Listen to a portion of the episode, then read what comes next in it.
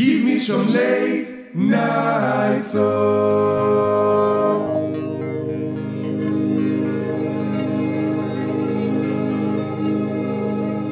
Καλησπέρα και καλώς ήρθατε στο Late Night Thoughts ή αλλιώς το podcast των μεταμεσονύκτιων σκέψεων. Είμαι ο Τάσος Θεοφυλάτος και απόψε θα μιλήσουμε για κάτι που με εντριγκάρει πάρα πολύ τελευταία, πολλά χρόνια βασικά, αλλά τώρα τον τελευταίο καιρό έχω αρχίσει και αλλάζω πάρα πολύ το μυαλό μου σε σχέση με αυτό και έχει να κάνει παιδιά με το spirituality γενικότερα και το πνευματισμό και τη μαγεία και όλα αυτά τα περίεργα όρατα πράγματα τα οποία δεν βλέπω. Όπως έχετε καταλάβει πάρα πολύ καλά, εγώ είμαι ένας πάρα πολύ ορθολογικός άνθρωπος, δηλαδή σκέφτομαι πάρα πολύ επιστημονικά. Έχει βοηθήσει πάρα πολύ και η ενασχολησή μου με τη φυσική και την αστροφυσική που μου αρέσει και ασχολούμαι ακόμα μέχρι και τώρα, άσχετο αν δεν κάνω αυτό το επάγγελμα. Οπότε δεν μου επιτρέπει πάρα πολύ εύκολα να πιστέψω σε ταρό, σε ζώδια, σε τα σε διάφορα άλλα πράγματα. Αλλά τον τελευταίο καιρό έχω έρθει σε επαφή με διάφορες μικρές πρακτικές και ανθρώπους που δεν τα βλέπουν ούτε άσπρα ούτε μαύρα. Δηλαδή δεν τα βλέπουν ούτε σαν τελείως ε, βασκανίες και βλακίες που δεν υπάρχουν και τε, σχετικά, αλλά ούτε και τελείως ότι όχι είναι μαγικό και έτσι αυτό γιατί έτσι είναι, γιατί είναι το τάδε πνεύμα, γιατί είναι ο τάδε πλανήτης, γιατί είναι έτσι. Είναι άνθρωποι που συνδυάζουν και την επιστήμη μέσα σε αυτό και εγώ μου αρέσει να ακολουθώ αυτό το μονοπάτι. Γενικά, ξέρετε πολύ καλά ότι εγώ είμαι πάρα πολύ γοητευμένος με τη μαγεία. Ό,τι και να μου πεις για τη μαγεία, θέλω να είναι αληθινό. Μιλήσαμε για το confirmation bias, για την επιβεβαίωση της προκατάληψης, που θα ήθελα εγώ πάρα πολύ να αποδειχθεί ότι κάπως υπάρχει μαγεία, αλλά στην ουσία υπάρχει με έναν άλλο τρόπο. Τι θέλω να πω; Ή γενικά ένας spiritual άνθρωπος, ας πούμε. Είναι ένας άνθρωπος που πιστεύει ότι δεν είναι μόνο αυτά που βλέπουμε τριγύρω μας. Υπάρχει ένα βασίλειο που είναι το, το realm of spirits, που είναι όλες οι ψυχές, οι νεκροί και άλλα όντα τα οποία δεν μπορούμε να αντιληφθούμε. Τώρα πώς θα το συνδυάσουμε με την επιστήμη; Δηλαδή, πρακτικά, όντας και άμα ασχοληθείς με οποιαδήποτε επιστήμη, θα αντιληφθείς ότι τα πάντα που σας έλεγα και στο πρώτο επεισόδιο είναι περιορισμένα. Δεν βλέπουμε πολλά πράγματα, δεν ακούμε πολλά πράγματα, έχουμε όρια στις αισθήσεις μας. Οπότε δεν γνωρίζουμε τι ακόμα έξτρα υπάρχει. Ενώ έχουμε βρει μηχανήματα και μετρητές που μετράνε όλα αυτά τα πράγματα που εμείς δεν μπορούμε να δούμε, να ακούσουμε ή να κάνουμε. Ή ας πούμε τα σκυλιά ακούνε περισσότερους ήχους από εμάς. Γι' αυτό και αυτές οι σφυρίχτε που σε εμάς δεν ακούγονται καθόλου, τα σκυλιά την ακούνε και τρέχουν. Και πολλά άλλα διάφορα πλάσματα που έχουν διάφορες ιδιότητες που εμείς δεν κατέχουμε. Αλλά είναι λογικό να τα σκεφτόμαστε όλα με την ανθρώπινη φύση, γιατί μέσα από αυτό τα κιάλια εντός εισαγωγικών, τα ανθρώπινα δηλαδή, βλέπουμε και αντιλαμβανόμαστε τον κόσμο γύρω μας. Θυμάμαι χαρακτηριστικά στη δραματική σχολή όταν έμπαινα σε μία αίθουσα και πριν είχε προηγηθεί ένας καυγάς, ήταν έντονο το κλίμα, χωρίς να το γνωρίζω. Παιδιά, το καταλάβαινε στην ατμόσφαιρα ότι κάτι εδώ συνέβη πολύ άσχημο, ότι κάτι δεν είναι. και λες, έχω αυτή την αίσθηση. Το ξέρω, ακούγεται πολύ μεταφυσικό. Και όμως, παιδιά, πρακτικά και πραγματικά, όταν μιλάμε, όταν υπάρχουμε, όταν ε, φορτώνει το αίμα μας και ε, που λέμε ανεβαίνει το αίμα στο κεφάλι στην κυριολεξία, τρέχει σαν τρελό και ανεβάζουμε και θερμοκρασία, επηρεάζει και το περιβάλλον γύρω σου. Δηλαδή, ο αέρας, το κενό μεταξύ μας, δεν είναι τόσο κενό. Είναι μόρια αέρα παντού. Συνέχεια τρέχουν διασκοπισμένα. Ακόμα και όταν είναι στάσιμος ο αέρας, εντός εισαγωγικών, δεν νιώθουμε δηλαδή αυτό το breeze όταν είμαστε σε μια αίθουσα. Τα σωματίδια αυτά αρχίζουν και έχουν μια συχνότητα. Μια στατική συχνότητα, μια πιο έντονη μερικές φορές. Αν εγώ αρχίσω και μιλάω ή τραγουδάω, θα αρχίσει να πάλεται και ο αέρας και τα σωματίδια του αέρα με βάση τη φωνή μου. Γιατί έτσι με ακούτε και σε αυτή τη στιγμή. Δημιουργώ αυξομοιώσεις στην πίεση του αέρα και τα σωματίδια δηλαδή ρυθμίζω τη δομή τους και τον τρόπο που κινούνται και έτσι φτάνει στα αυτιά σας και καταγράφεται ως οι λέξεις που ακούτε αυτή τη στιγμή. Οπότε είναι πολύ λογικό ένας χώρος να επηρεαστεί όταν, ας πούμε, εγώ με ένταση λέω κάτι, ξέρω εγώ. Απαρατήστε με όλοι, φύγετε από εδώ, εξαφανιστείτε, δεν με ενδιαφέρει. Είναι πάρα πολύ οξία η κίνηση, πολύ σκληρή η κίνηση, πολύ έντονη η κίνηση. Και δίνω ενέργεια δηλαδή μέσα σε αυτό το χώρο πάρα πολύ. Και αυτό μεταδίδεται στο χώρο. Οπότε οποιοδήποτε μπει μετά χωρίς να έχει γνώση τι έχει λάβει, τι, τι έχει συμβεί πριν, ε, θα αντιληφθεί ότι υπάρχει μια ένταση που λέμε στον αέρα. Η ατμόσφαιρα είναι ηλεκτρισμένη και τα σχετικά. Ε, γιατί παίζει και αυτό το πράγμα, παιδιά. Έτσι. Όπως πριν μια κακοκαιρία, ας πούμε. Όντως η ατμόσφαιρα είναι ηλεκτρισμένη. Πριν πέσει η βροχή, έρθει καταιγίδα, γιατί όντως είναι όλα φορτισμένα σωματίδια στον αέρα και έτσι γίνεται και ο κεραυνός που κάνει την αποφόρτιση και τα σχετικά. Τέλος πάντων, αυτό δεν μας νοιάζει τώρα πώς γίνεται ο κεραυνός, αλλά καταλαβαίνετε τι θέλω να πω. Θέλω να πω ότι είμαστε ένα δοχείο κλειστό όλη η γη και κάθε δωμάτιο, το οποίο είναι μέσα στα σωματίδια του αέρα. Τα οποία, παιδιά, θυμάμαι σε αυτό το μάθημα, για να καταλήξω εκεί που ήθελα. Κάναμε ένα συγκεκριμένο ζέσταμα στο οποίο πρέπει να φτάσει το σώμα μας να είναι πάρα πολύ στο neutral, στο ουδέτερό του, να φεθούμε τελείως, να καταφέρουμε μια πάρα πολύ ωραία εγρήγορση που είναι μεταξύ ύπνου και ξύπνιου, αλλά είσαι πάντοτε alert και είσαι έτοιμος και το σώμα σου είναι μαλακό και έτοιμο να ανταπεξέλθει σε κάθε ερέθισμα. Και και ξεκινάγαμε όλοι μαζί με έναν απλό τόνο. Χωρίς να παίρνουμε τόνο από κάποιο μουσικό όργανο. Και κάναμε ένα. αυτό και χτυπάγαμε στήθη και το σώμα μας και όλα αυτά, ώστε να ζεσταθεί το σώμα μας και τα σχετικά.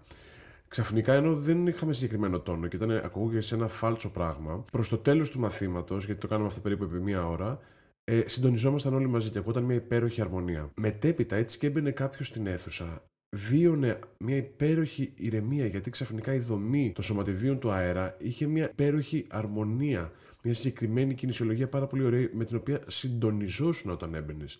Όντως τα ανθρώπινα όντα, παιδιά, έχουμε την τάση να συντονιζόμαστε και με το περιβάλλον μας και με τους ανθρώπους γύρω μας, με τα πάντα. Δηλαδή, ας πούμε, μπορεί να το έχω ξαναπεί, άμα ζεις σε ένα πάρα πολύ έντονο περιβάλλον, όπως είναι η Αθήνα που ζω κι εγώ, που ακούς συνέχεια κορναρίσματα, θορύβους, από εδώ, βαβούρα, αεροπλάνα, ε, όλη αυτή την, την τρέλα, δεν έχει ηρεμία, περνάει μέσα σου και συντονίζει το σύστημά σου. Να, να πάλετε πάρα πολύ ψηλά ενεργειακά και είσαι συνέχεια σε μια τσίτα χωρίς να ξέρεις γιατί.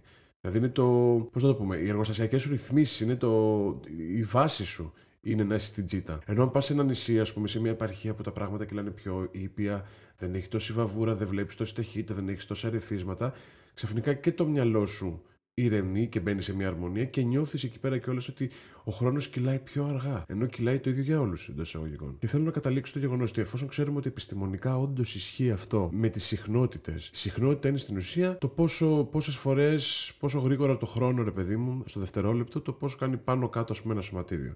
Είναι μια απλή ταλάντωση, ας το πούμε. Φανταστείτε ένα σωματιδιάκι, μια κουκίδα να κάνει πάνω κάτω, πάνω κάτω, πάνω κάτω, πάνω κάτω, πάνω κάτω, πάνω κάτω. Το πόσο γρήγορα κάνει ένα πάνω και ένα κάτω, αυτό το ορίζει η συχνότητά του. Όσο πιο μεγάλη συχνότητα, τόσο πιο γρήγορα πάει αυτό και τόσο πιο πολλές φορές το κάνει. Είναι πολύ απλό. Εγώ δηλαδή έχω έρθει τώρα σε επαφή με την ηχοθεραπεία, που δεν θεραπεύει κάποια νόσο, παιδιά, δεν θεραπεύει τίποτα προφανώς. Απλά όταν, ας πούμε, εγώ έχω ένα πόνο κέφαλο, θέλω να ηρεμήσω το μυαλό μου, πραγματικά βάζω κάποιες συχνότητες να ακούσω ή παίζω εγώ στο πιάνο κάποιες συχνότητες ή τραγουδάω στον εαυτό μου ή με το διαπασόν να δημιουργηθεί αρμονία και να συντονίσει το μυαλό μου και τη σκέψη μου σε αυτό το πράγμα. Βοηθάει πάρα πολύ στο να ηρεμήσεις και να χαλαρώσεις και να κάνεις και διαλογισμό. Θα έχετε δει τώρα που είναι πάρα πολύ της μόδας κάτι bowls που έχουν και τα κάνουν γύρω-γύρω με ένα. Βασικά, με μένα μου θυμίζουν τέτοιο παιδιά. Πείτε, ε, γουδιά μου θυμίζουν τα οποία ανάλογα το μέγεθός τους, ρε παιδί μου, αν είναι μικρά ή μεγάλα, κάνουν και άλλη συχνότητα. Και τώρα υπάρχουν κάποιοι άνθρωποι οι οποίοι λένε ότι κάποιες συχνότητες βοηθάνε ας πούμε, στο να βρεις την αγάπη. Κάποιες συχνότητες βοηθάνε στο να λύσεις το άγχος σου. Κάποιες συχνότητες βοηθάνε εκεί. Εντάξει, εκεί πέρα είμαι λίγο εγώ, δεν τα σκέφτομαι τόσο πολύ έτσι, δεν τα πιστεύω. Αλλά πιστεύω πάρα πολύ στο όντως στο συντονισμό, στο ζεν, ε, να έρχεσαι σε μια ισορροπία με τον εαυτό σου και δηλαδή ο διαλογισμός που είναι ενός spiritual ανθρώπου, μια πρακτική που την κάνει καθημερινά, είναι όντως κάτι πάρα πολύ σημαντικό και δεν είναι καθόλου μεταφυσικό. Είναι να έχεις πλήρη γνώση των σκέψεών σου κάθε στιγμή, να τις παρατηρείς, να μην τις πειράζεις, να τις αφήνεις να περνάνε, γιατί είναι μέρος σου κι αυτές και το σκοτεινό σου κομμάτι και το φωτεινό σου κομμάτι. Έχουμε την τάση εμείς οι άνθρωποι να πετάμε τα σκοτάδια μας, τις κακές σκέψεις και όλα αυτά. Ο, πρέπει να δούμε κάτι σημαίνουν. Κάτι ζητάει το μέσα μας με αυτό. Ε, οπότε προς αυτή την κατεύθυνση και με την ηχοθεραπεία πραγματικά όντως ισχύει. Και εγώ σκεφτόμουν μετά μόνος μου και λέω ρε παιδιά, κάπως έτσι λειτουργεί και το ευχέλαιο. Που δεν πιστεύω καθόλου, στο, ειδικά στον χριστιανικό Θεό. Πιστεύω στο όλον, σας το έχω πει, σε μια μεγάλη αρμονία, στο σύμπαν ολόκληρο. Ε, και μέχρι και αν είμαστε Θεός, είμαι εγώ, είσαι εσύ, είναι το μικρόφωνο μου μιλάω, το έχουμε ξαναπεί. Αλλά το ευχέλαιο στην ουσία τι κάνει, έρχεται ένας παπάς, λέει κάποιες ψαλμοδίες. Παλιότερα τα λέγανε αυτά ξόρκια, οι μάγισσες. Ε, αλλά στην κυριολεξία επιστημονικά λέει κάποια συγκεκριμένη δομή λέξεων και ήχου βασικά. Άρα μια συγκεκριμένη δομή ήχου με συγκεκριμένο ρυθμό, συγκεκριμένη ποιότητα, συγκεκριμένο τόνο φωνής. Δηλαδή, να έχετε παρατηρήσει, ξέρω εγώ, τον κύριο Δεν ξέρω τώρα αυτό κατά πόσο έχει γίνει και εμένα ή κάποιος το έκανε πρώτη φορά και έμεινε έτσι. Αλλά ενώ ότι ευλογούν το χώρο. Σκεφτείτε λίγο την ίδια λέξη της ευλογίας. Εφ και λόγος. Λέω καλά λόγια, τρέφω καλά λόγια. Νομίζω αυτή είναι η τιμολογία. Αλλά μου βγάζει πάρα πολύ νόημα. Δηλαδή, ευλογείς όντως το χώρο, του δίνεις την ενέργειά σου, το εξαγνίζεις, το ξαναφέρνεις πάλι στο neutral, στο ουδέτερό του. Να φύγει όλη αυτή η ένταση, να φύγουν ε, οτιδήποτε άλλο έχει μπει και το έχει φορτίσει εντός εισαγωγικών στραβά. Οπότε πρέπει να προσέχουμε πάρα πολύ σε τι περιβάλλον βρισκόμαστε, ακόμα και με, με τους ανθρώπους στους οποίους βρισκόμαστε. Αν είμαστε, πώς το λένε τώρα η νεολαία, τα vibes είναι διαφορετικά. Αυτό έχει να κάνει. Vibe σημαίνει δόνηση, παιδιά. Ότι αν όντως τα vibes είναι διαφορετικά με κάποιον άνθρωπο, για ποιο λόγο να είσαι με αυτόν τον άνθρωπο ή να συντονίζει με αυτόν τον άνθρωπο αφού σε, σε πάει κόντρα στη δικιά σου φυσική συχνότητα. Να μου πεις τώρα όλα αυτά ακούγονται λίγο φλου. Ναι, OK, okay, και εγώ τα ψάχνω ψάχνω ακόμα. Απλά ήθελα να μοιραστώ τις σκέψεις μου μαζί σας, γιατί όντως σε βοηθάνε πρακτικά να επαναφέρεις το μυαλό σου ειδικά και το σώμα σου σε μια πολύ καλή κατάσταση. Σε καμία περίπτωση δεν θεραπεύουν τίποτα. Τώρα, ας πούμε, μιλούσα με μια φίλη μου για τα ταρό. Θέλει να ασχοληθεί τώρα με τα ταρό αυτή και της αρέσει πάρα πολύ. Και τη ρωτάω εγώ, να σου πω τώρα, της λέω τώρα, αλήθεια πιστεύεις τώρα ότι μερικά χαρτιά που θα βγουν στην τύχη μου λένε πραγματικά την κατάστασή μου; Μου λέει, ναι, τα χαρτιά μου λέει αυτά. Δεν είναι ότι χαρτιά, γιατί λέω κάτσε, έχουν τυπωθεί τόσες κάρτες και είναι βιομηχανία. Τι, τι το ιδιαίτερο έχουν αυτές οι κάρτες, πώς η κάθε κάρτα, πώς να το πω, εντός εισαγωγικών γνωρίζει ε, την ιδιότητά της. Μου λέει, μα κάθε μου λέει, αυθεντική κάρτα ταρό και ένα deck, ας πούμε, κατασκευάζεται ε, με το χέρι, δεν είναι τυποποιημένες και πάνε μαζική παραγωγή και φορτίζονται ενεργειακά με την έννοια με αυτόν που τις φτιάχνει και τις κατασκευάζει. Και μετά μου έλεγε ότι δεν πρέπει να κουμπάει άλλος άνθρωπος τις κάρτες ταρό γιατί τις φορτίζεις με τη δική σου άβρα, τη δική σου ενέργεια και όλα αυτά. Εκεί πέρα με χάνει λίγο εμένα. Και ότι κάθε φορά ξεπηδάει σωστή κάρτα που έχει μια συγκεκριμένη ενεργειακή ας πούμε κατάσταση. Και έτσι λέω: OK, κάπως αρχίζει τώρα λέω να μου βγάζει περισσότερο νόημα από πριν από το ότι όλα είναι τύχη γιατί δεν με έπιθε. Και έκατσε και μου έριξε τα ταρό, που χωρίς να ξέρει και αυτή πάρα πολύ, τώρα το μαθαίνει. Και παιδιά, ή ήταν αυτό που να το πω πλασίμπο και με έπαθα εγώ, ξέρεις, επειδή μου το είπε, άρχισα να τα βλέπω έτσι τα πράγματα στη ζωή μου ή όντως έπιασε γιατί τα έβλεπα μετά μπροστά μου να συμβαίνουν, παιδιά. Δεν μου είπε, ρε παιδί μου, θα βρεις 100 ευρώ ή θα κάνεις εκείνο συγκεκριμένο. Μου είπε ότι τώρα είσαι σε μια φάση αναγέννησης, γιατί βγήκε μια κάρτα της Ελλήνης, ας πούμε, και θα, θα αλλάξουν πολλά πράγματα, θα αναγεννηθούν πολλά πράγματα μέσα σου, σχέσεις σου, ε, καταστάσεις επαγγελματικές, αλλά είναι για καλό μου λέει. Δεν θα περάσεις εύκολα, μου λέει, θα είναι δύσκολο, αλλά θα, περάσεις, θα είναι για καλό. Και όντως, παιδιά, μετά από αυτό, δύο εβδομάδες μετά, έχω πολλές αναμπουμπούλες και επαγγελματικές και διαπροσωπικές και τα τέτοια που κάπως είναι μια ξεκαθάριση του τοπίου και με το ποιος είμαι εγώ πραγματικά και ότι θα φτάσω το στόχο μου. Το οποίο ήταν κάτι που θέλω να το κάνω πάρα πολλά χρόνια. Μπορεί αυτό το να μου έδωσε το έναυσμα. Αυτό το τρικ, ας πούμε, με τα ταρό. Και να τυχαίο, όντως, πραγματικά να ήταν τυχαίο. Αν και εγώ έχω αρχίσει και πιστεύω ότι δεν υπάρχει τίποτα τυχαίο και πιστεύω ότι οι συμπτώσεις κάτι σου λένε. Προς αυτή την κατεύθυνση. Είμαι ακόμα δηλαδή σκέφτομαι λίγο με τα ταρό, δεν τα πιστεύω πάρα πολύ, σχεδόν καθόλου βασικά. Αλλά, OK, okay, ποτέ δεν ξέρεις, πρέπει να ασχοληθείς όντως για να το απορρίψεις κάτι. Δεν μπορώ και εγώ απ' έξω από το χώρο να το απορρίπτω χωρίς να το έχω δοκιμάσει, χωρίς να γνωρίζω πώς γίνεται. Δηλαδή, δώσε μου τα δεδομένα, πες μου πώς προκύπτουν αυτά τα πράγματα. Αν μπορώ να βγάλω μια λογική μέσα μου και δω ότι όντως μπορώ να καταλάβω τον κόσμο με ένα διαφορετικό τρόπο μέσα από αυτά τα πράγματα, μπορεί και να μου κάνει. Τα ζώδια, ας πούμε. Παιδιά, το θεωρώ το πιο ηλίθιο πράγμα του κόσμου. Δεν γίνεται. Γιατί καταρχά μπερδεύουν όλοι. Ό,τι σε όσους έλεγα σπουδάζω, ξέρω εγώ, αστροφυσική ή ασχολούμαι με την αστρονομία, μου λέγανε ναι, ξέρεις από ζώδια. Παιδιά, δεν έχει καμία σχέση η αστρονομία με την αστρολογία. Η αστρολογία για μένα μέχρι ώρας είναι ένα χόμπι μια βλακία και μισή που σε γενικεύει πάρα πολύ, τους βάζει όλους τους ανθρώπους στο ίδιο τσουβάλι. Έχουμε όλοι τα ίδια χαρακτηριστικά. Για μένα είναι πάρα πολύ υποτιμητικό. Εντάξει, το λέω και εγώ χιουμοριστικά για να κάνω κουβέντα και να γνωρίσεις έναν άνθρωπο είναι πάρα πολύ ωραίο τρικ. Τύπου τι ζώδιο σε φάση. Γιατί τον ψαρεύεις να μάθεις ιδιότητες του χαρακτήρα του και διάφορα πράγματα. Α, λοιπόν είσαι έτσι και είσαι αλλιώς και αυτό μπλε. Και σου λέει ναι, όχι τόσο πολύ, όχι αλλιώς, όχι εκείνο, όχι το άλλο. Και είναι πάρα πολύ ωραίος τρόπος για, για κουβεντούλα, ας πούμε έτσι. Αλλά και να τα πιστεύεις όντως. Δηλαδή, ε, εγώ είμαι ξέρω εγώ παρθένος, ε, είσαι κρυός. Αχ, δεν ταιριάζουμε, sorry, άστο, δεν μπορούμε να κάνουμε παρέα, για φύγε. Και κάτι τέτοιες βλακίες που τα ακούω από κόσμο. Έχω φίλους οι οποίοι είναι σε φάση κατευθείαν. Τι ζώδιο είσαι, τι ζώδιο είσαι. Α, βέβαια, παιδί μου, κλασικό δίδυμος ή κλασικό. Και λέω, ρε παιδιά, έλεος. Έλεος πια. Τέλος πάντων, και χάρτες και οροσκόπους και ισχύει αυτό και εκείνο το άλλο και που έχεις τον Ποσειδόνο στην Αφροδίτης και όλα αυτά. Δεν ξέρω, ίσως το μόνο που θα μπορούσα να συμφωνήσω θα ήταν λίγο ότι όντως υπάρχει μια αρμονία σε σχέση με τις θέσεις των πάντων στο σύμπαν γύρω μας. Αν είναι ένα πάρα πολύ καλά ενορχιστρωμένο, ας πούμε, σύμπαν, που αυτό το βλέπουμε όντως και επιστημονικά και το είπαμε και στη, στα επεισόδια με το Big Bang ότι είναι ομοιογενές παντού, είναι ταυτόχρονα από όπου και να το κοιτάξεις. Οπότε υπάρχει μια συμμετρία και αρμονία. Μέχρι εκεί μπορώ να το καταλάβω. Κατάλαβα τα ζώδια τα θεωρώ βλακίες. Αυτό. Συγγνώμη αν πιστεύετε στα ζώδια, αλλά αν πιστεύετε, καλά κάνετε. Η πίστη είναι κάτι πάρα πολύ σημαντικό. Και μιας και είπα πίστη, είναι κάτι που ζηλεύω πάρα πολύ, ας πούμε, στους χριστιανούς Ορθόδοξους. Σας το έχω ξαναπεί και σε οποιαδήποτε θρησκεία. Το να πιστεύεις σε κάτι με όλη την καρδιά και προποθέτει να μην έχεις αποδείξεις γι' αυτό. Πίστη δεν χρειάζεται αποδείξεις. Η πίστη είναι πίστη. Πιστεύω. Ή πιστεύεις δεν πιστεύεις. Τέρμα. Δεν υπάρχει ενδιάμεση κατάσταση. Πιστεύω, αλλά έχω μια αμφιβολία. Όχι. Ή πιστεύεις ή δεν πιστεύεις. Εγώ δύσκολα το κάνω αυτό γιατί έχω μια τάση, ας πούμε, να προφυλάσσω τον εαυτό μου και να μην βγω λάθος. Α πούμε, πω πότε θα γίνει, έκανες λάθη, wow. Θα τα ξεπεράσω αυτά με τον ψυχολόγο μου.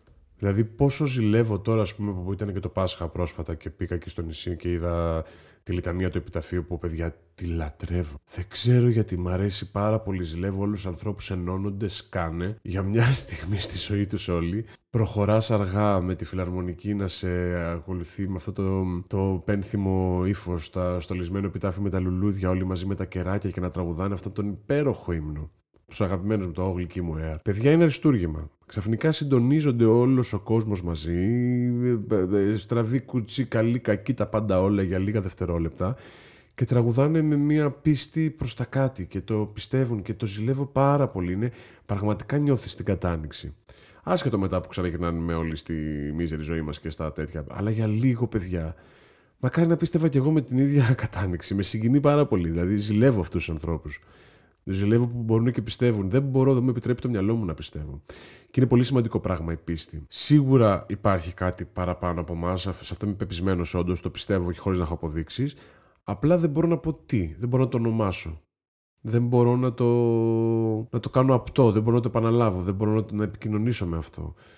Γι' αυτό κιόλας τα ακούω όχι τόσο τη μετρητής με πνεύματα και τα σχετικά. Και εγώ πιστεύω ότι δεν τελειώνει η ζωή μας εδώ με το βιολογικό θάνατο του σώματος, ότι κάπου η συνείδησή μας υπάρχει όντως, κάπως είμαστε απλά εγκλωβισμένοι σε ένα δοχείο που λέγεται άνθρωπος, το πιστεύω κι εγώ αυτό, θέλω βασικά, η φύση μου, η ανθρώπινη φύση μου δεν μου επιτρέπει να σκεφτώ κάτι άλλο, γιατί αλλιώς μου φαίνεται μάτι ότι κάνω στη ζωή να πέσω τώρα να αυτοκτονήσω. Μ' αρέσει δηλαδή πάρα πολύ η ιδέα των Ινδουιστών με το κάρμα, και το ξανά έρχομαι και ξανά έρχομαι και ξανά μετατρέπομαι και έρχομαι σαν κάτι άλλο και ξανά για να λύσω θέματα και να γίνω εν τέλει ένας κι εγώ ένα κομμάτι του όλου του Θεού. Όπως η ιστορία που σας είχα φυγηθεί με το φίλο μου του Θάνο, το The Egg.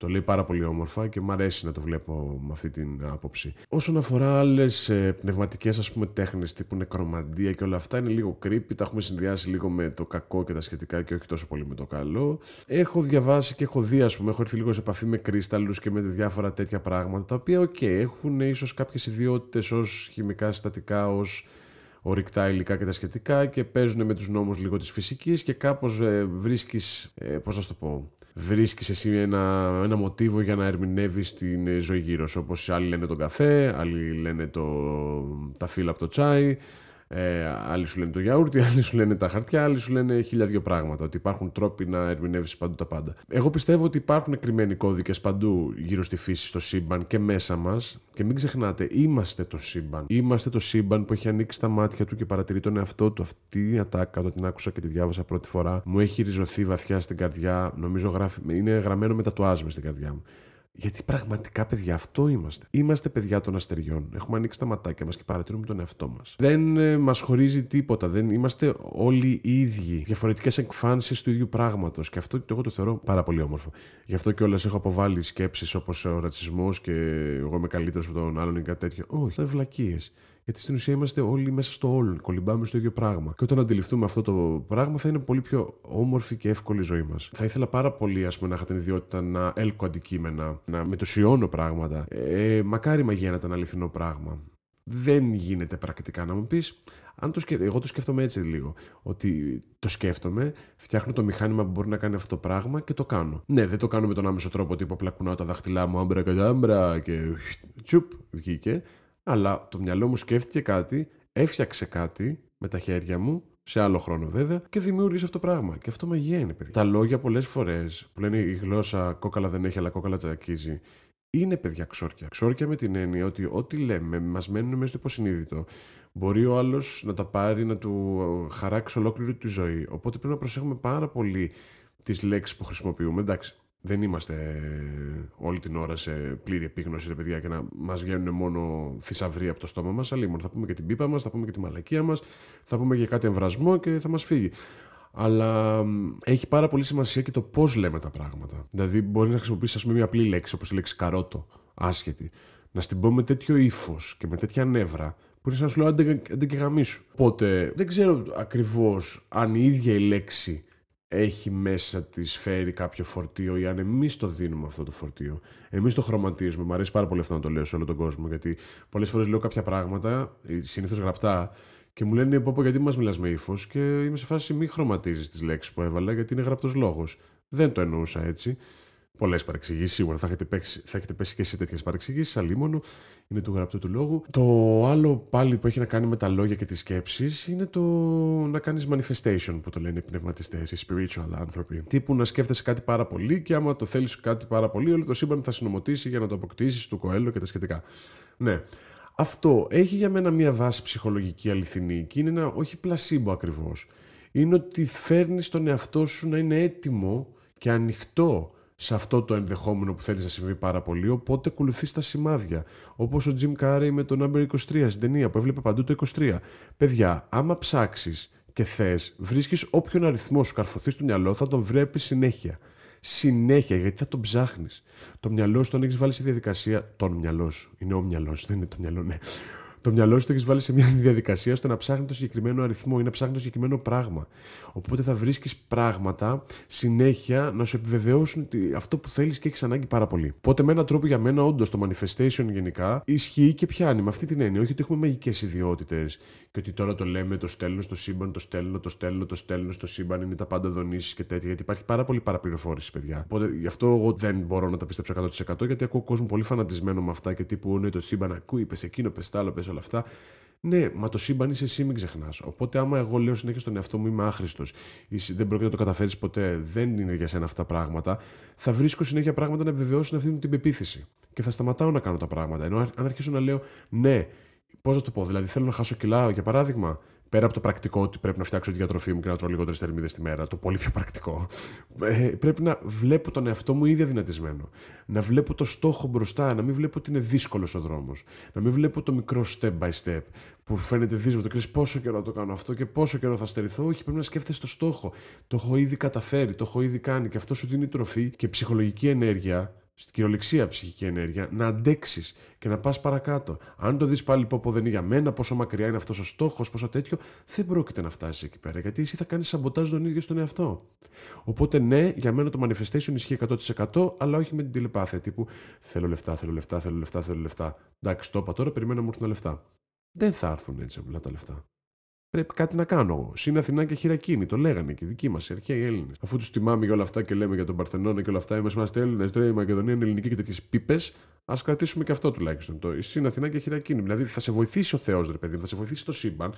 Αλλά άμα δεν δράξεις και εσύ τη μέρα, δεν. Άδραξ, τι δράξεις. Καλά, παιδιά, έχω χάσει τον μπούσουλα. Αν δεν κάνεις και εσύ κάτι, δεν πρόκειται να έρθουν τα πράγματα από μόνα τους.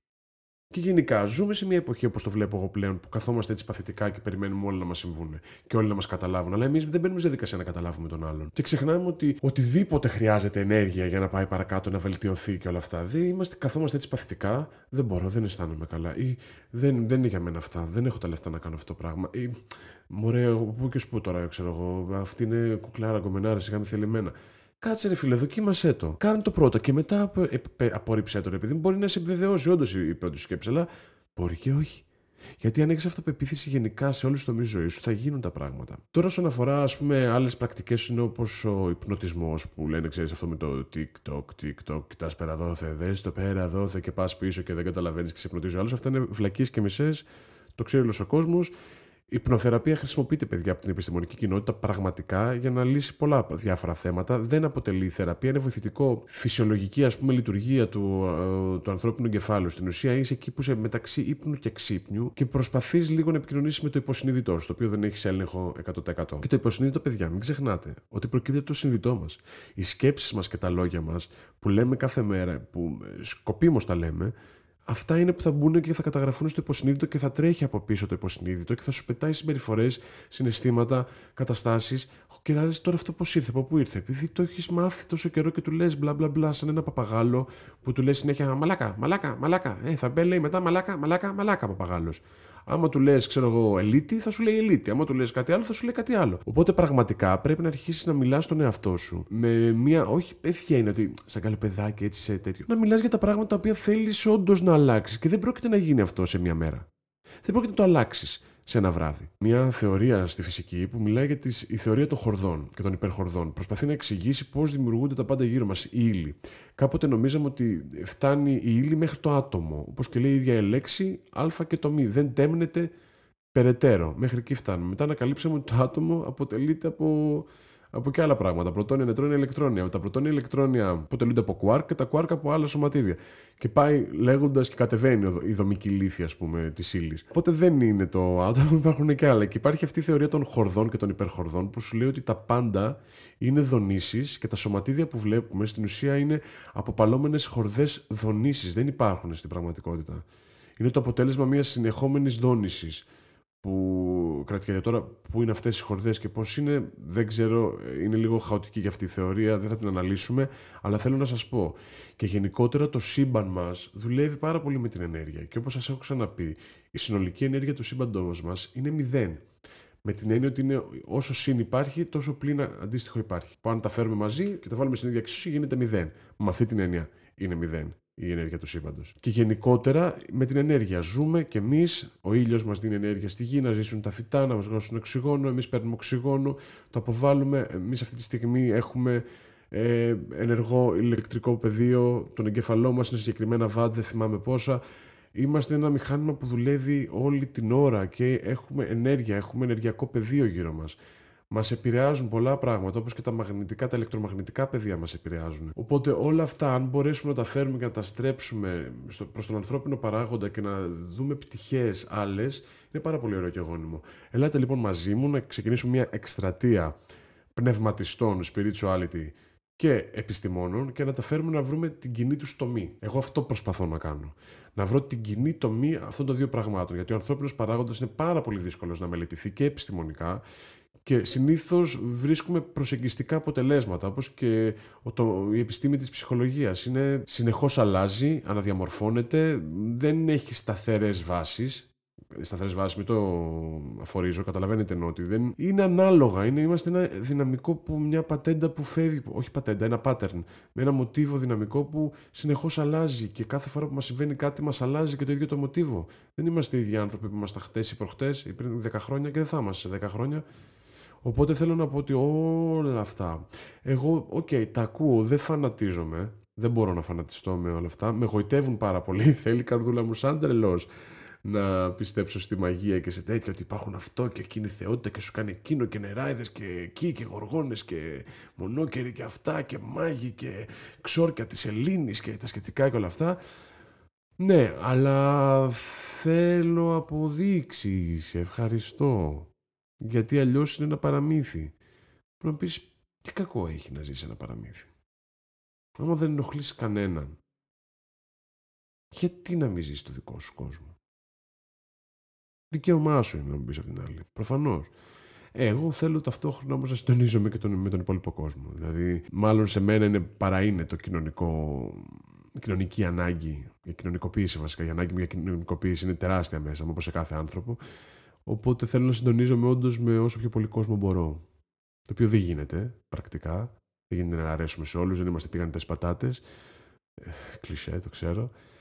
Αλλά ναι, πιστεύω σίγουρα πάντως για να κάνω να βάλω μια, κατα... μια κατάληξη σε αυτό το podcast, γιατί όπως βλέπετε δεν θα σταματήσω με τίποτα. Πιστεύω ότι τα λόγια μας είναι όντως ξόρκια πραγματικά, με τη μεταφυσική έννοια αλλά και με την πραγματική τους έννοια αλλάζουν την, ε, τη δομή στο, στον αέρα σε έναν χώρο και μέσα στην ψυχοσύνθεση ενός ανθρώπου, ανάλογα πώς θα τα πούμε, Πιστεύω πάρα πολύ ότι ο υπνοτισμός με το... και η επαφή με το υποσυνείδητό μας μπορεί να μας φέρει λύση για πολλά πράγματα και να μας αποκαλύψει πτυχές του εαυτού μας που τις έχουμε κρύψει για να προστατεύσουμε τον εαυτό μας ή που δεν τις αποδεχόμαστε για διάφορους λόγους. Πιστεύω πάρα πολύ στην πίστη, γενικά όποια και αν είναι αυτή. Πιστεύω στον άνθρωπο, πιστεύω στους ανθρώπους και στην καλοσύνη αλήθεια. Και πέρα γίνονται θαύματα και πιστεύω και στην ηχοθεραπεία. Να συντονίζεσαι με τον χώρο γύρω σου. Κάτι που δεν σας είπα, υπάρχει μια συχνότητα που λέγεται συχνότητα Σούμαν. Είναι η συχνότητα της γης. Και όταν λέω συχνότητα της γης, είναι η στρογγυλή μπαλίτσα μας η γη, ωραία και είναι η ατμόσφαιρα που φτάνει μέχρι συγκεκριμένα χιλιόμετρα. Μετά είναι το διάστημα. Οπότε σκεφτείτε γύρω από την μπάλα που είναι η γη, άλλη μία μπάλα αέρα από πάνω του. Να την καλύπτει όλη, ρε παιδί μου. Ωραία, σε ένα διάφανο μπαλόν. Μεταξύ του διάφανου αυτού μπαλονιού και της γης, ο αέρας που είναι μέσα συνεχώς πάλεται σε μια συγκεκριμένη η μέση συχνότητα. Η μέση συχνότητα έχει πόσο ήταν 7, κάτι Hz. Τόσο την είχαν μετρήσει πριν κάποια χρόνια. Τώρα έχουν δει ότι έχει αρχίσει και ανεβαίνει αυτή λόγω των ε, κεραίων, ε, λόγω των τεχνολογιών και τα σχετικά επηρεάζουν πάρα πολύ τη συχνότητα του μεταξύ της απόστασης της γης και της ατμόσφαιρας και έχει ανέβει αυτό και μάλλον τη μετρήσανε κοντά στα 14 Hz. Μιλάμε δηλαδή για διπλασιασμό. Και τώρα αρχίζουν όλοι κάποιοι άνθρωποι, οι πνευματιστές, και λένε ότι έτσι κι αλλιώς μπαίνουμε στην εποχή του υδροχώου και θα αρχίσει τώρα το spiritual awakening και θα πρέπει να, ανέβου, να ανεβάσουμε συχνότητα για να βρούμε το higher self μας, τον υψηλότερο μας εαυτό, δηλαδή το, το πνευματικό μας εντός εισαγωγικών εαυτό που ζει έξω από εμάς έτσι κι αλλιώς και να συντονιστούμε και όσοι δεν καταφέρουν να συντονιστούν σιγά σιγά θα αποκοπούν και δεν θα επιβιώσουν εντός εισαγωγικών.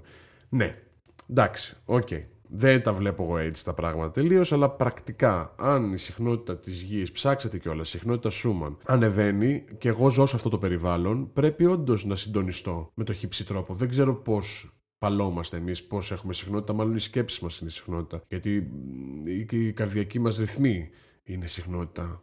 Ε, έχει μια όντως σταθερή συχνότητα σε κάθε άνθρωπο, ανάλογα τι συμβαίνει. Οπότε, όπως ε, τα αμφίβια όντα προσαρμόζονται μέσα στο νερό, ένας βάτραχος και τα σχετικά, και κάθε άλλο πλάσμα προσαρμόζεται με το περιβάλλον του. Έτσι και εμείς οι άνθρωποι προσαρμοζόμαστε. Οπότε θα αλλάξουμε αναγκαστικά. Δεν ξέρω αν θα αλλάξουμε μόνο νοητικά, θα αλλάξουμε σωματικά.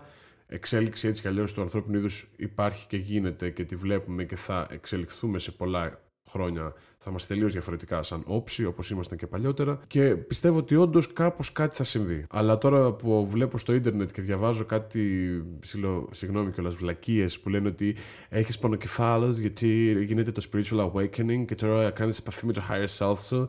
Και um, αν έχεις αυτό και βλέπεις παντού τον αριθμό 11 που είναι angel numbers και τέτοια και τα σχετικά και όλα αυτά και βλέπεις το κατάλληλο και το παράλληλο. Ναι, εγώ είμαι σε φάση, OK, λίγο, πάμε λίγο κάπως να το βρούμε κάπου ωραία και να μην πετάμε πληροφορίες.